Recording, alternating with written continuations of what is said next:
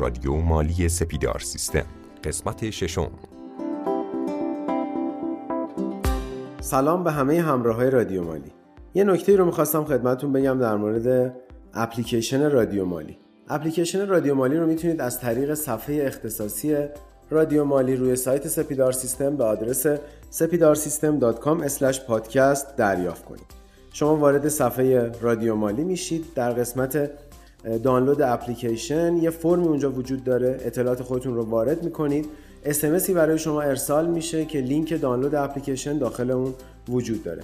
همچنین می‌تونید از طریق market های موجود مثل کافه بازار و یا سیب اپ این اپلیکیشن رو دریافت کنید. در ضمن به خاطر داشته باشید که می‌تونید پادکست های رادیو مالی رو از طریق همین صفحه دنبال کنید. ما اونها را داخل سایت سپیدار سیستم صفحه اختصاصی رادیو مالی قرار میدیم. همونجا می‌تونید بشنوید و یا اونها رو دانلود کنید. با این قسمت از پادکست رادیو مالی همراه باشید.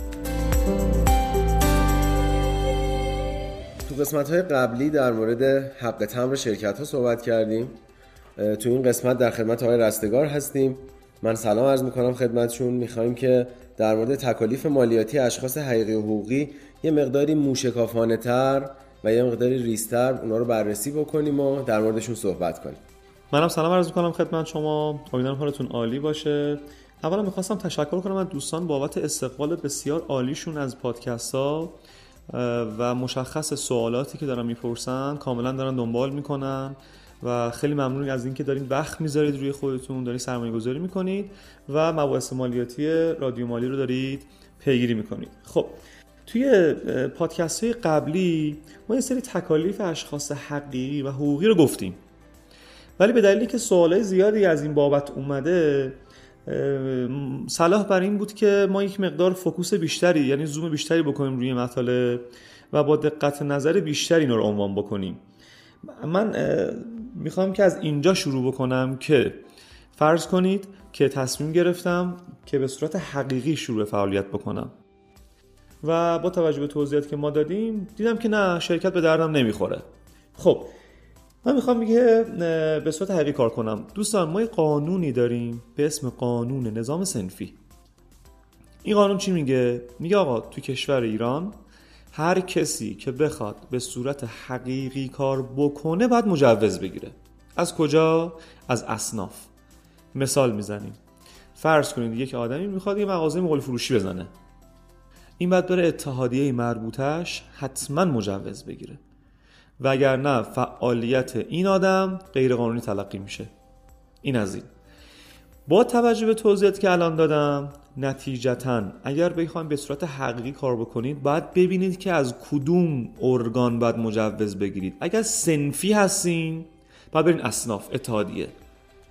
چون الان تقریبا تمامی مشاغل اتحادیه دارن. باید مراجعه کنید اتحادیهتون و اونجا درخواست عضویت بدین. یه مبلغ سالانه از شما می‌گیرن و شما رو عضو اتحادیه می‌کنن. این میشه همون مجوز کسب و کار شما. نکته جالب اینه که بعضی دوستان سوال می‌پرسن آقا مگه نداشته باشیم؟ چی میشه؟ دوستان شهرداری می‌تونه پلم بکنه مغازه شما رو. اگر که به صورت حقیقی دارید کار می‌کنید. اگر توی واد اداری دارید کار می‌کنید بازم مامور شهرداری زمانی که دارن میان برای بازدید شما مجوز نداشته باشین دقیقا می‌تونن پلم بکنن واحد شما رو.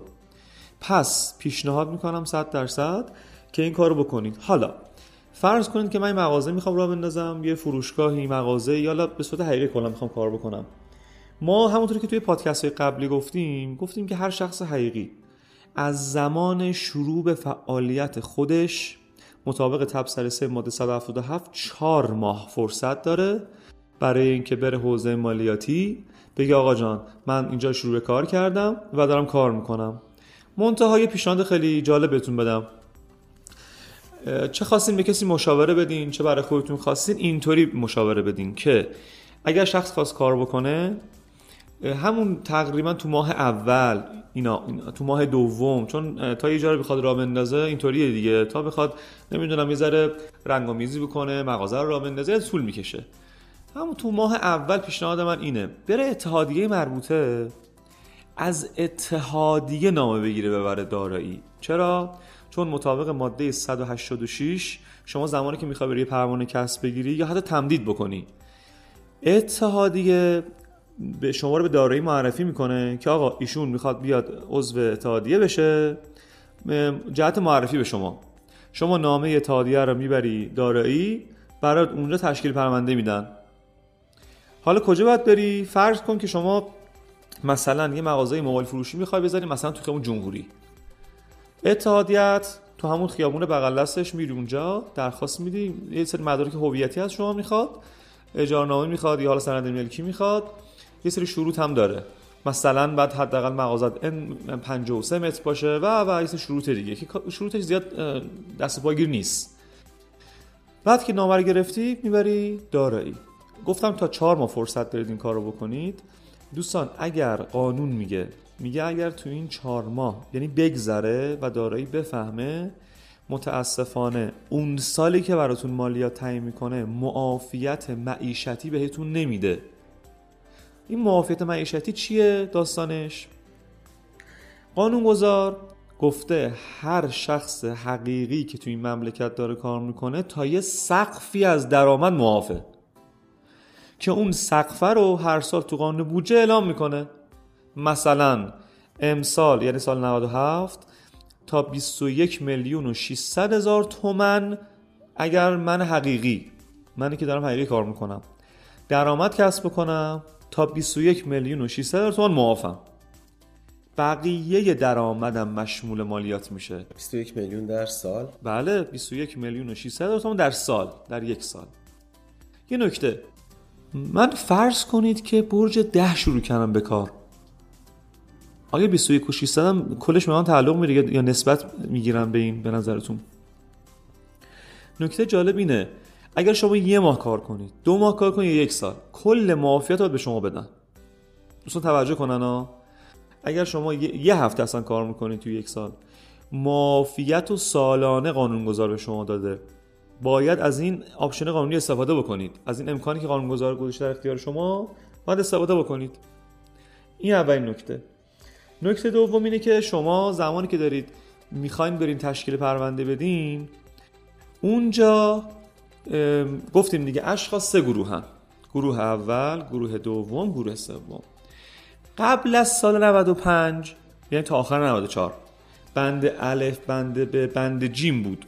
دوستان اون دیگه نداریم الان اونو. ما از سال 95 به این ور شده گروه اول گروه دوم گروه سوم. توی قدیم فرقش با الان چی شده؟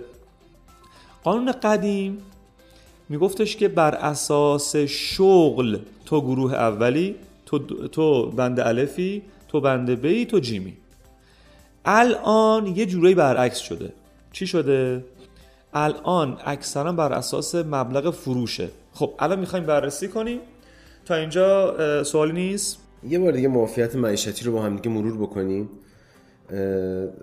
21 میلیون و 600 هزار تومن اون سقف درآمدی بودش که اون شخص حقیقی در سال می‌تونه داشته باشه درسته؟ تا 21 میلیون و 600 هزار تومن از مالیات معافه هر چی بیشتر در بیاره دیگه مشمول مالیات میشه. به ازای اون بیشتر در آورد احسنت به شما. دقیقاً. به این میگن معافیت معیشتی. یعنی اصطلاحا برای معیشت یک فرد قانونگذار صلاح داده که تا اینقدر معاف کنه. دیگه بقیهش میره به نرخ و حالا جلوتر کامل توضیح میدیم یه سال دیگه داشتم در مورد شروع به فعالیت. فکر کنم قبلا هم در موردش صحبت کردیم. از زمان فاکتور زدن اون واحد تجاری حالا یا اون کسب و کار هستش یا اینکه از زمانی که اون مجوز فعالیت رو از اتحادیه می‌گیره. مرسی از شما سوال بسیار خوبیه. ببینید دوستان این شروع به کاری که تو قانون اومده خیلی مهمه. ممکنه من یه جایی رو اجاره می‌کنم یه سال بعد میرم مجوز می‌گیرم. پس ببینید زمانی که من برم توی اون واحد سنفی مهمه. زمان اون اجاره نامه یا زمانی که اگه ملک مال خودمه اون زمانی که مستقر میشم توی اونجا مهمه. میگم ممکنه من بخوام برم یه جا؟ آقا شروع می‌کنم کار کردم ولی مجوزم میرم دو سال بعد می‌گیرم. نمیشه که. برای همین قانونگذار نگفته که از زمان مجوز گفته از زمان شروع به کار. این توجه داشته باشن دوستان. پس شما زمانی که میرید توی مغازه توی فروشگاهی توی واحد اداری به صورت حقیقی دارید کار می‌کنید دوستان چهار ماه فرصت دارید که از زمان شروع به کارتون حالا این شروع به کار چجوری مشخص میشه؟ اجاره نامه چجوری مشخص میشه؟ اگر به صورت ملکی باشه یعنی ملک مال خودت باشه. چجوری مشخص میشه؟ زمانی که میری اونجا شروع به کار می‌کنی اونجا برق دیگه. یه نکته بهتون بگم حالا چند بار تکرارم می‌کنم چون نکته بسیار مهمیه. اگر شخص حقیقی خوب گوش کنید دوستان. اگر شخص حقیقی بخواد به سازمان امور مالیاتی اثبات بکند که من فعالیتی نداشتم یا اصطلاحا کار نکردم سود نکردم مغازه بسته بود یا هرچی تنها چیزی که سازمان امور مالیاتی قبول می کند استعلام اداره برق است. ولا غیر. حتی نه اون قبضایی که ماهانه برام میاد. اونم نه. خودش استعلام می‌کنه از اون بر اداره برق منطقه. طی یک نامه ای که پلومپ هم هست خطابش به سازمانه اون اعلام میشه. هر چی دیگه معدی ببره مورد قبول نیست.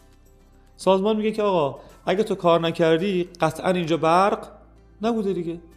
پس نتیجتا پرینت اداره برق می‌تونه به ثابت بکنه که شما کار نکردی. پس اگر ما یه مغازه‌ای داریم که هنوز کسب و کاری رو توش رو ننداختیم و خالی از تکنه هستش اصطلاحا باید برقی اونجا روشن نباشه یعنی مصرف برقی نداشته باشه تا بتونیم ثابت بکنیم که ما الان معاف از مالیات هستیم یا اصلا کاری رو را ننداختیم. مرسی از نتیجه خوبتون. خیلی از متاسفانه معدیان جهل به قانون دارن. و دیدم البته که برق واحد رو روشن می‌ذارن ولی اصلا خالیه واحد. ولی برق واحد روشنه. خب دوستان این اثباتش سخته. سازمان امور مالیاتی هم یه جوری حق داره. میگه آقا من که نیرو ندارم بفرستم ببینم تو کار کردی یا نکردی. بعد من ثابت بشه دیگه. اگر که توصیه دوستانه اگر که واحدی واقعا کار نمی‌کرد و کارکرد نداشت این اصلا استفاده برقی نداشته باشه. خاموش کنه برقشو یا بعضا کولر گازی تو تابستون یا یخچال کلا استفاده برقی نداشته باشه. توصیه دوستانی که می‌خوان این کارو بکنن و با, با تجربهمون داریم با شما صحبت می‌کنیم. خب. بریم ببینیم آقا کیا گروه اولن. من الان رفتم می‌خوام تشکیل پرونده بدم. کیا گروه اولن کیا گروه دومن کیا گروه سومن؟ آینامه اجرایی ماده 95 اصطلاحا آینامه 230 761 که از یک یک 95 هم لازم اجرا شد.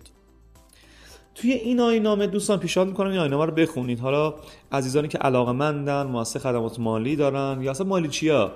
آینامه 230 761 آینامه بسیار مهمیه. همین به آینامه تحریر دفاتر هم معروفه. مخصوصا مخصوصا ماده 16 برای حسابداری عزیز برای مدیر مالیا برای حتی کارفرماها. ماده 16 بسیار بسیار بسیار مهمه این آینامه که موارد رد دفتر رو داره میگه. خب توی این آینامه میگه آقا جان از سال 95 به این ور هر کی خواست تشکیل پرونده بده یا حتی قبلیا اینطوریه داستانشون. میگه کیا گروه اولا میگه اونایی که. مجموع مبلغ فروش کالا و خدمات سال قبلشون و یا ده برابر درآمد مشمول مالیات قطعی شدهشون. هر کدوم بیشتر از مبلغ سی میلیارد ریال باشه میشه گروه اول. یه مثال بزنیم. فرض بفرمایید که یک شخص حقیقی یه مغازه‌ای داره که مثلا داره توش لوازم صوتی و تصویری میفروشه.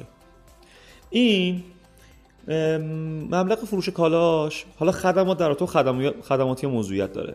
مبلغ فروش کالاش سال قبل مثلا بیشتر از سی میلیارد ریال یعنی بیشتر از 3 میلیارد تومن 3 میلیارد 500 بوده. این میشه گروه اول.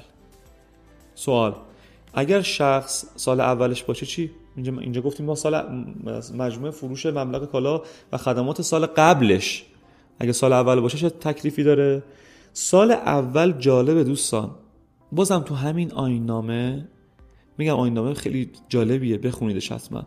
توی همین آینامه یه تبصره ای داره. میگه در دو سال اول شروع فعالیت معدی. حقیقی رو خدمتون عرض می‌کنم. انتخاب گروه با خود معدیه. یک امکان بسیار جالب و قانونی. یعنی شما زمانی که می‌خواد برید تشکیل پرونده بدین خودتون مخیر به انتخابین. اگر این امکان قانونی رو ندونیم چه اتفاقی میفته تشخیصش با اونجایی که شما داره بینید تشکیل پرونده میدین. این از این. پس این گروه بندی برای کسایی که از سال دوم بعدن یعنی دارن شروع کار می‌کنن. بهتر استش که کدوم گروه رو انتخاب بکنیم اگر انتخاب با ما بود. قطعا گروه سوم که توضیحش رو جلوتر میدم.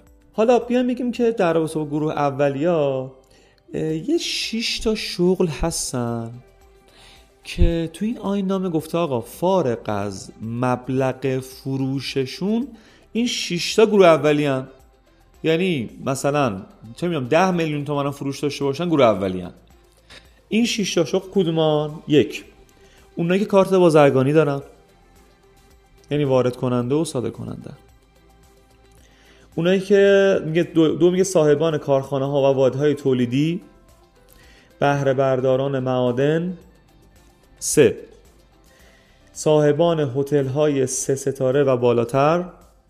چهار.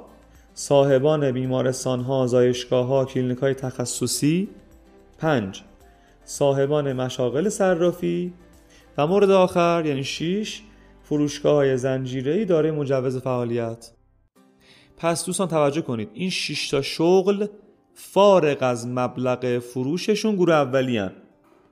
اینا گروه اولی هن. نکته ای که از این 6 تا میشه در ورد اینه دقت کردین مورد اول چی بود؟ دارندگان کارت بازرگانی. بعضی وقتا مشاوره که ما میدیم میگیم آقا کارت بازرگانی آثار دارد. آثار مترتب داره. اونایی که میرن کارت بازرگانی می‌گیرن بعد توجه کنن. یا می‌خواین مشاوره بدین به افراد بگین. بگین آقا یه اقدامی می‌خوای بکنی آثار داره. آثارش چیه؟ تو کارت بازرگانی بگیری قطعا گروه اول میشی. و با توجه به تکالیفی که جلوتر میگیم قطعا فکر می‌کنم خیلی اصلا منصرفشن از گرفتن کارت بازرگانی. چون خیلی واقعا نیاز ندارن کارت بازرگانی می‌گیرن. این اولین نکته. دومین نکته بعضا سوال می‌پرسن که آقا این 6 تا چرا این 6 تا استثنا شدن؟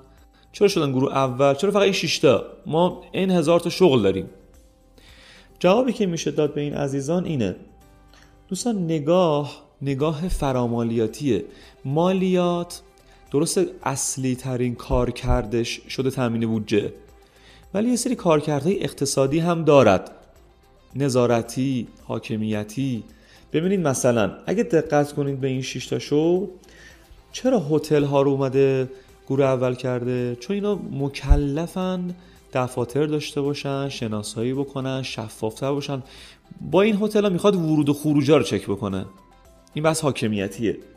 یا چرا بیمارستان ها زایشگاه ها؟ خب زایشگاه مشخصه. آمار چی رو داشته باشه؟ تولد رو. یا بیمارستان آمار مرگومیر رو. یه جورایی این می‌خواد علمان های اقتصادی رو چون مالیات یکی از کار کرداش اینه که آمارای خوب اقتصادی رو ما بده. حالا علاوه بر کار کردهای تامین بودجهش. صرافیا قطعا مشخصه. بحث ارز کنترل ارز. اینا رو مکلف کرده گروه اول بشین که جلوتر بازم میگیم که باید دفاتر بگیرید. باید معاملات فصلی بفرستین. باید شماها حالا غیر از چند تاشون مشمول ارش افسوده این به خاطر همین موضوع که این شیشتا رو کرده گروه اول. اگر از گروه اول سوال نیست بریم گروه دوم. استاد فکر می‌کنم چون یه مقداری طولانی شد پادکست این سریمون گروه دوم و سوم رو بررسیشون رو بذاریم تو جلسه بعدی و جلسه بعدی شاله با هم دیگه بررسیشون بکنیم. بله موافقم. پس با ما همراه باشید تو قسمت بعدی رادیو مالی با موضوع تکالیف مالیاتی اشخاص حقیقی و حقوقی که می‌خوایم در مورد گروه دوم و سوم اشخاص حقیقی بیشتر صحبت کنیم.